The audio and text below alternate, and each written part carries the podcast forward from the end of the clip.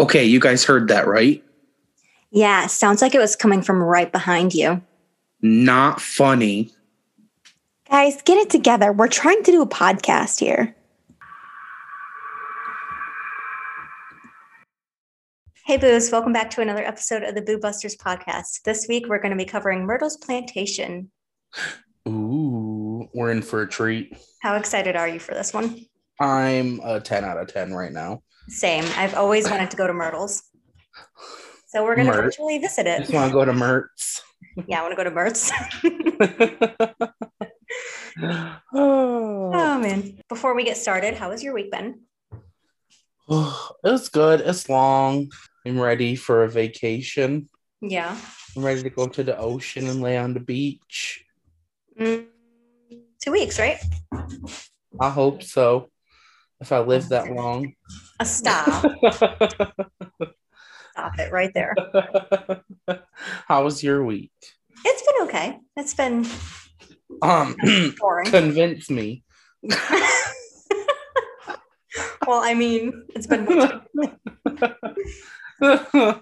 He's been recovering still from surgery, and Homeboy has not been having it. He's like so crazy.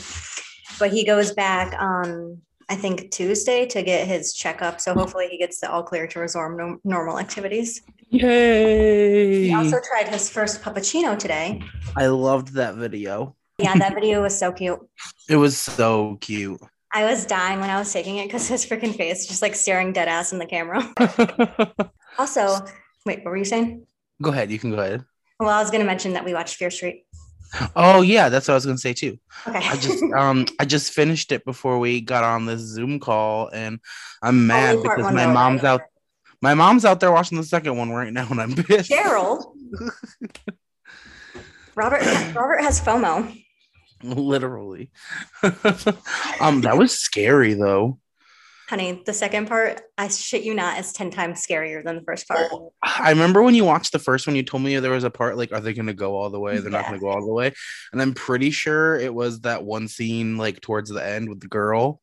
Yeah, the fucking bread The slice. meat. Yes. Spoiler alert, sorry. And I was like, they fucking did it. I was like, there is no way that They they're gonna do this. went for it. They fucking went full throttle. Yeah, they did. And I was like, holy shit.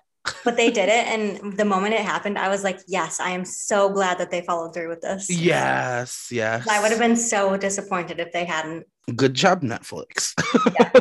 Well, like I know I was reading that they had like a rated R rating for all the movies or whatever. And I was like, the first one, I was like, why is this rated R? Like nothing's even happening. but then that happened and I was like, oh, okay. That's it right there. The second No. one though was so good. It's been my favorite part so far.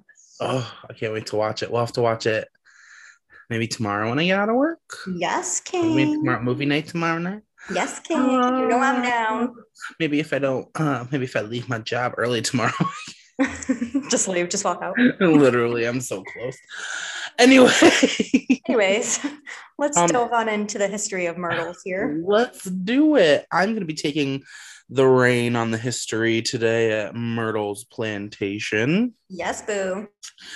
So, located in St. Francisville, Louisiana. Louisiana has like the most Oh yeah. ha- haunted Like Louisiana and Georgia. places. Yeah, yeah. The house was built in 1796 by General David Bradford and was originally called Laurel Grove. Cute. Cute, yeah. I feel like that sounds like nice lifetime movie. Yeah. Bradford lived there alone for a few years. However, he eventually moved his wife and children to the plantation in 1799. How nice of him. Yeah. Where were they before that?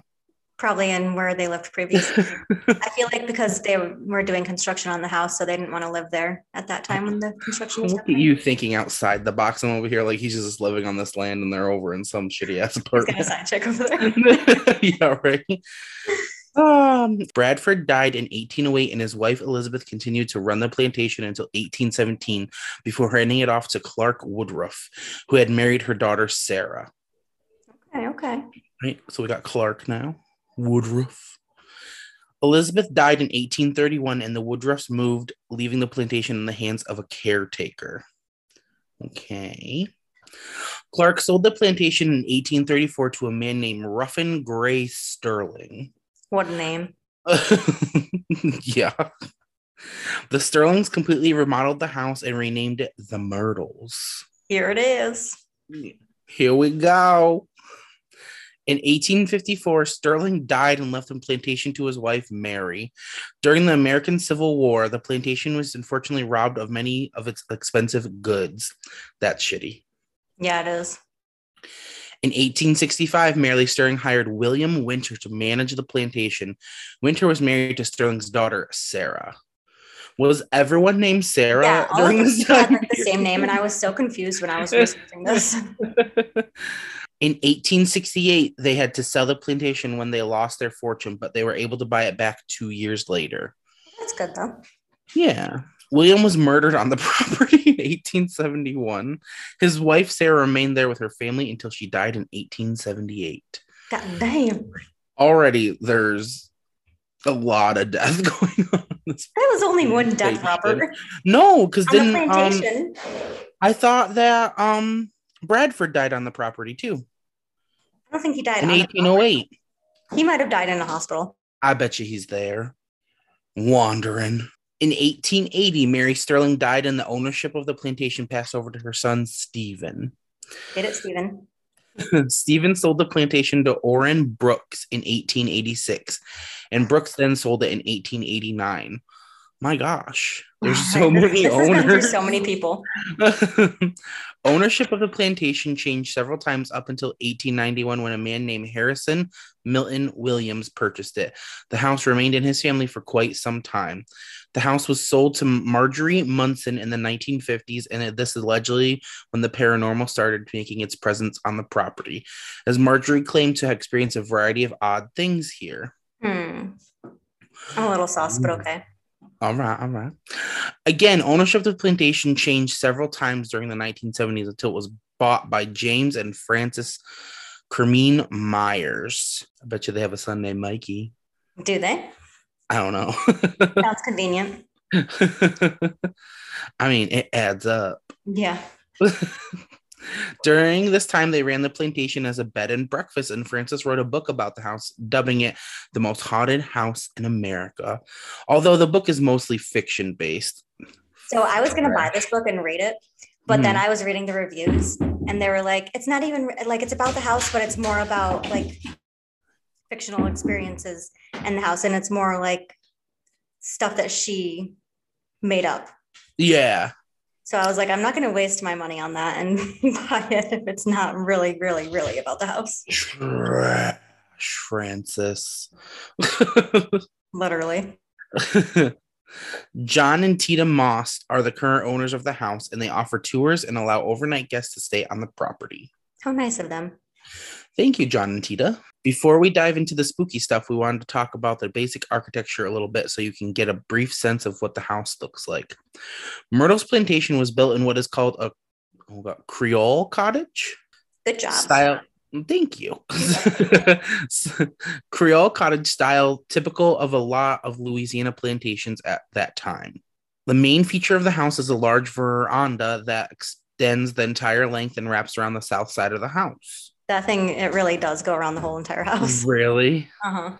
The house has 22 rooms in total. There's one bedroom on the first floor, five bedrooms with the ensuite bathrooms on the second floor. The flooring and most of the windows are completely original to the house from when it was first built.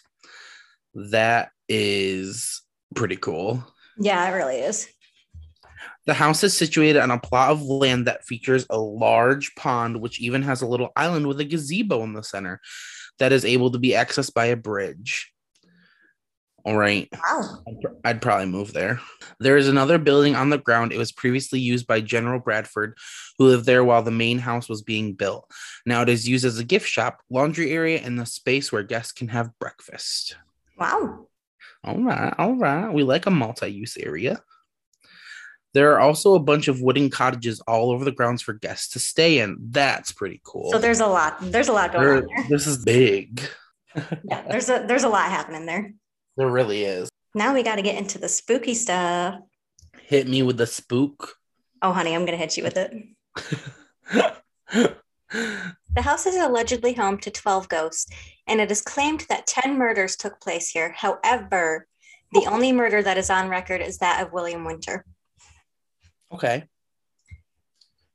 With that said, let's get into some of the supposed legends. The most popular legend is that of Chloe, and this is one that I remember reading about quite often. Do you know those little books that you get when you travel, like, or like they have them at the lake too, and the bookstores where it's like most Like this big. Yeah, Yeah, I know I exactly what you're talking I about. I would get those books like at random bookstores, and this story was in a lot of them. Hmm. and I loved it. She was allegedly an enslaved girl who was owned by Clark and Sarah Woodruff. There's plenty of different versions of the legend, but one version states that Clark forced Chloe to be his mistress, and when Sarah caught them, she ordered her ear to be cut off. Ah! yeah. Another version states that Chloe was eavesdropping on Clark's business dealings, and when he caught her, he ordered her ear to be cut off. Either way, one of her ears ended up being cut off. this bitch is losing an ear either way. I'm sure. Why an ear? Well, I mean, that would make sense if she was eavesdropping because you're Oh, okay. your ear gets All cut off. right, all right. You thinking outside the box again? I see you. yeah, you know me thinking about outside the box. She took to wearing a green turban in order to hide the damage left behind. Legend states that Chloe baked the family a cake made with poisonous oleander leaves, either as a form of revenge or as some way to be able to save them and thus get back in their good graces. I love that for her. Iconic. Whatever her intentions were, though, her plan backfired, and Sarah and her two daughters allegedly died from eating the poisonous cake. I mean, they kind of deserved it, but just it kidding. was poisonous. Ah, no, you're not. I agree. Chloe was then supposedly hung for her misdeeds. However, there is no record of any of this, so who knows if it's really true or not. Although people claim to see Chloe's ghost wandering around the property wearing her signature green turban. Yep, I believe it. Yep. But there's no record of I a believe- Chloe. There's actually a picture someplace too of what is supposedly Chloe. Bitch, you usually hit me with the there's no record. There is no record of it. People claim there's no Um. pictures. I'm upset. Chloe, where are you? Chloe, if you can hear me. Literally. Oh, sorry. Too soon about the ear thing. Ooh. Snap Ooh. twice. Ooh, look at you. There's also the legend of the house being built over an Indian burial ground, and there are reports of a young Native American woman haunting the property. This happens a lot more frequently, and people need to be aware. If you think about it, though, because Native Americans were here before we were, obviously, Mhm, took over their land like the assholes we are. mhm. There's got to be like, like every place has got to be built over. Oh, literally. I instantly think of Fort William Henry, Yeah. the battlefield park. They're Yeah. under there. Oh yeah, Oh, absolutely. You know who? I think it was my dad who used to tell us that our old house in Queensbury was built over an Indian, an Indian burial ground. But I don't know if that's true or not. Jeffrey could have been lying. You used to see shit in your room though. I used to see shit all over that house. And it wasn't just Emmy eating cereal at two o'clock in the morning. No. I saw shit all over the place in that house. I heard shit all over the place in that house. Uh, yeah, childhood trauma. It's okay. Three Union soldiers allegedly were killed in the house during the time of the Civil War, and there supposedly is a blood stain in one of the doorways that they cannot get rid of no matter how many times they try to wash it off. Oh, interesting. Hmm. The spirits of Sarah Woodruff and two of her children are allegedly stuck in a mirror located in the house, and they can occasionally be seen in the mirror or their handprints can be seen. And just like with Chloe, people have supposedly caught images of them in the mirror. That's terrifying. Yeah, it fucking is. I don't fuck with mirrors to begin with, so that's just even. Oh, I, I feel like we could do a whole episode on mirrors. Oh, Just really oh, seriously. add that to my list. My For real. a young girl allegedly died in the house in 1868 after being treated by a voodoo practitioner, and she is said to haunt the room that she died in. It is also said that she practices voodoo on the guests who are asleep in the room. We should go. Yeah. Honey, I'll let you practice voodoo on me. But you won't let me get you possessed by a demon. Mm, No, that's completely different. Is it? Yeah, Is it? yeah. It is, right? What's the, what's the difference? Well, she's just an innocent little girl. A demon's like a fucking demon. Yeah, but they're gonna practice voodoo on you. They're gonna snap your neck and shit.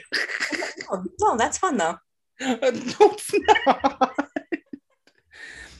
Our ideas of fun are two totally opposite Um, things. if you haven't realized this by now, sis needs therapy. oh, we should talk about my therapist. I have an episode on that. Oh no. Y'all ever made a therapist cry? Gabby makes his therapist cry literally every time he enters the room. What? I got the gold medal for crying therapists, literally. and that's on trauma. Trauma. We love to see it. Made us who we are today. Anyways, the ghost of William Winter also allegedly haunts the house by staggering or crawling up the steps before stopping on the 17th step. Isn't that terrifying? But All this right. is because The unborn. literally this is because he was well, I don't think we said this when we were talking about him being killed there, but he was shot. Oh, But he, yeah, when he was shot on the porch in 1871, it is said that he crawled up the steps before collapsing and dying on the 17th step. that's terrifying. Could you just imagine that fucker crawling up the steps at you? No. Like, sorry, William, but please don't. I'd be don't. like, Really?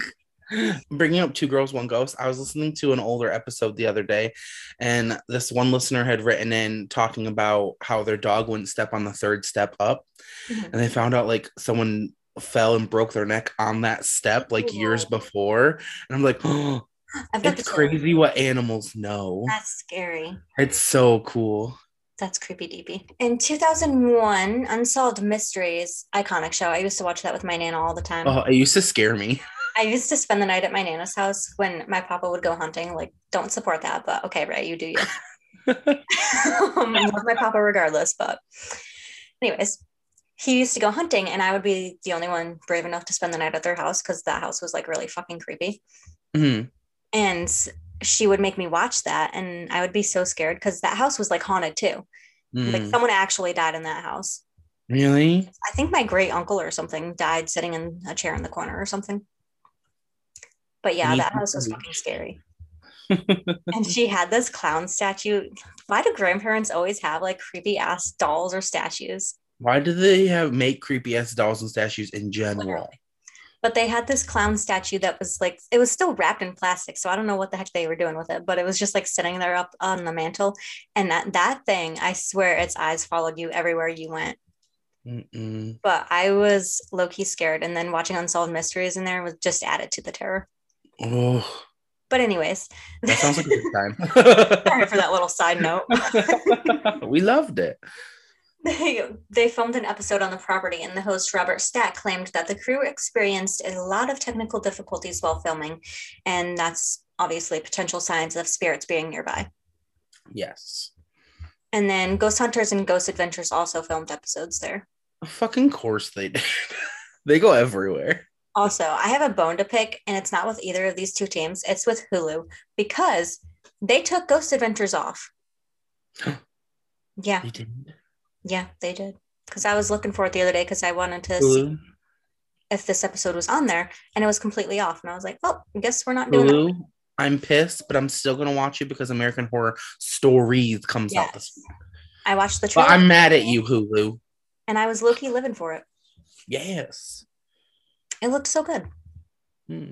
And now, time for a Boo Crew moment. The ticket pays for the whole seat, but you only need the edge. Okay, everybody. Are we ready for my Boo Crew moment? Absolutely.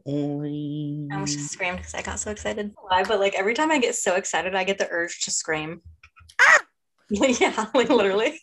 It's the inner Tourette's. Probably true. Add that to the list of conditions I have. Stop it. The story that I found is from the website Scary for Kids, which honestly, I don't know why it's for kids because the shit scared me. So Probably for kids like us. scary for everyone. I don't know who the original um, author of the story is because it doesn't say, but that's where I found it from. Okay. So it's titled Lake Vermilion. And the little synopsis is Lake Vermilion is a true scary story about a group of friends who see something horrifying when they are camping in a cabin one night. It is based on a supposedly true story. Oh, here it is. That actually happened to a user named mhop99. Oh, Completely skipped over that when I first read this. So they write the story that you are about to read is true and not made up in any way. True is capitalized, so obviously it's true. One of my friends actually suffered a nervous breakdown after the incident and needed to go into counseling. Mood. I had three really good friends, and their names were Kevin, Ryan, and Tommy. Every summer, our parents would take us on vacation. We always stayed in a remote cabin in the forest of Minnesota. The cabin was located on a large island in the middle of Lake Vermilion. Eventually, when we were old enough, our parents let us go to the cabin on our own for the first time. When we got there, we parked the car on a gravel road beside the lake. Then we had to take a boat across the lake about a half a mile to reach the cabin. There were other cabins there on the island, but they were all at least half a mile away. The cabin was quite small and it only had a kitchen, a bathroom, and two bedrooms. At night, it was pitch black. There were no streetlights for miles, and the only light came from the moon. That You know, is you low key kind of cool, but low key kind of scary. you know how I feel about the dark. Just wait for this one. There were no curtains on the windows. So when Nope. you were sleeping there at night, you could see the moon shining down on the trees and the lake outside. Nope. Nope. We're going to the nearest Dollar General because you know they always build in swampy ass areas. So you know there's one at least a mile away and we're getting some curtains. I don't fuck with that because one of my biggest things that I have like an ick about is like if I were to wake up in the middle of the night and look out my window, if I saw a face there, no, that would be a no. Thank you. Thank you. I just shit myself. Yeah. On the third night of our trip, we set up a campfire by the edge of the lake. The moon was full and the pale white glow was shimmering across the lake. We were gazing up at the stars when all of a sudden we heard a splashing sound as if something was moving around in the water. Ryan suddenly stood up and pointed, saying, What the hell is that? We all looked in the direction that he was pointing, peering out into the darkness. After a while, I can make out what he was pointing at. I'll never forget the feeling of terror that came over me. The hair on the back of my neck stood up and goosebumps appeared on my arms. I was paralyzed with fear. Shit. Out in the middle of the lake, there was a woman's head. It was just floating there on the surface of the water, staring directly at us. She had pale white skin and long black hair that was matted across her face. The You rest know what I'm her, picturing? the grudge or the ring. No, yes, but also the bitch from Evil Dead when she's like under the basement oh, floorboard. Oh, yes. You know what I pictured when I read this was from the scary bitch from Bly Manor. Yes. Oh, honestly, side note to that though, her story is actually really sad. So Yeah, it is. That's rough. anyways, that that could be like a whole nother topic. The rest of her was submerged or not even there. We tried to tell ourselves that it was just a loon. Those are black and white birds that hunt at night, diving deep down into the water. It didn't look like a loon, but that's what we tried to convince ourselves that it was. We threw some more wood on the fire and tried to forget about it, but it still gave me the creeps. About an hour later, I had to go to the toilet, so I walked down to the edge of the dock and peed into the lake. I mean, gross, but okay. Dumb ass. I mean, do what you got to do, but ugh. Looking out over the moonlit lake, I noticed that the thing was still there, but now it was much closer.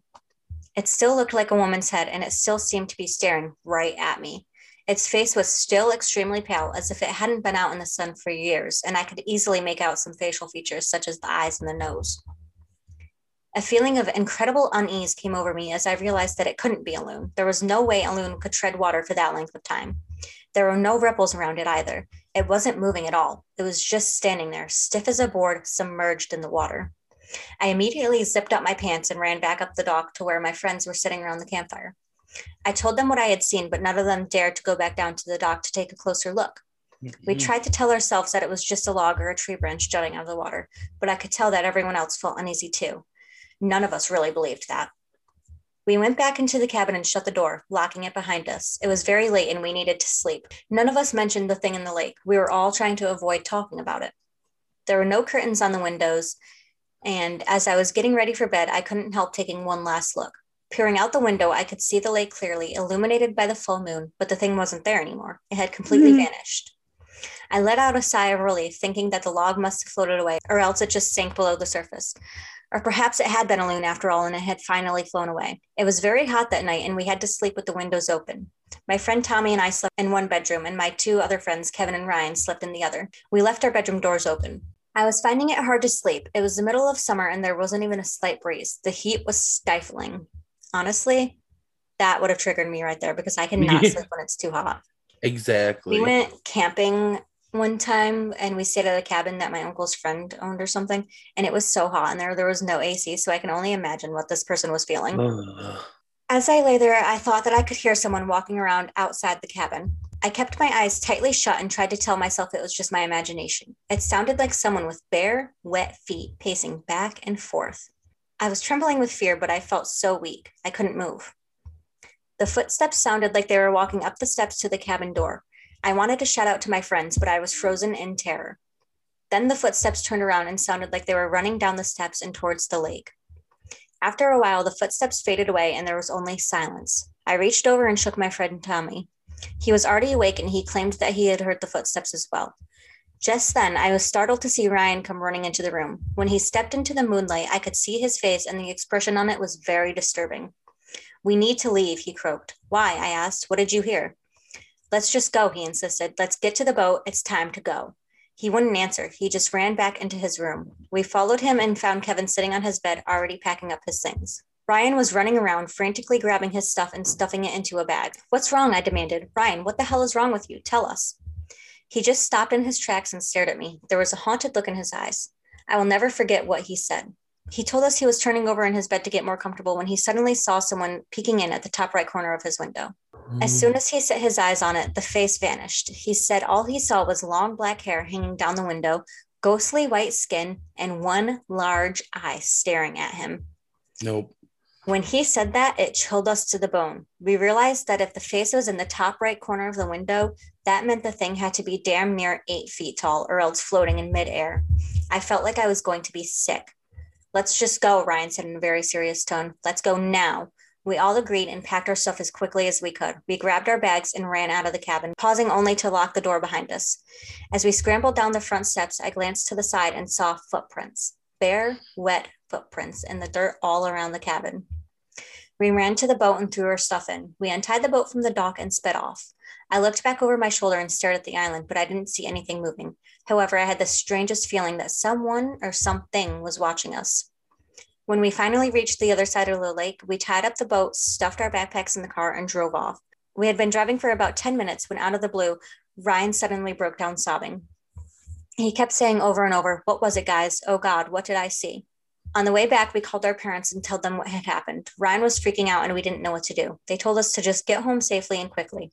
My friend's dad went up to the cabin a few days later and said that he saw nothing out of the ordinary. However, he did mention that there were bare, wet footprints all around the cabin, which he thought was odd. Whatever Ryan saw in the window really hit him hard. After his breakdown, he had trouble sleeping and ended up having to go into therapy. They gave him some pills to calm him down and allow him to get a decent night's sleep. As time went on, he recovered and ended up being fine, but to this day, he still can't sleep unless the curtains on his window are completely shut. To this day, I still cannot explain what we saw on the lake that night. I never want to go back to that cabin.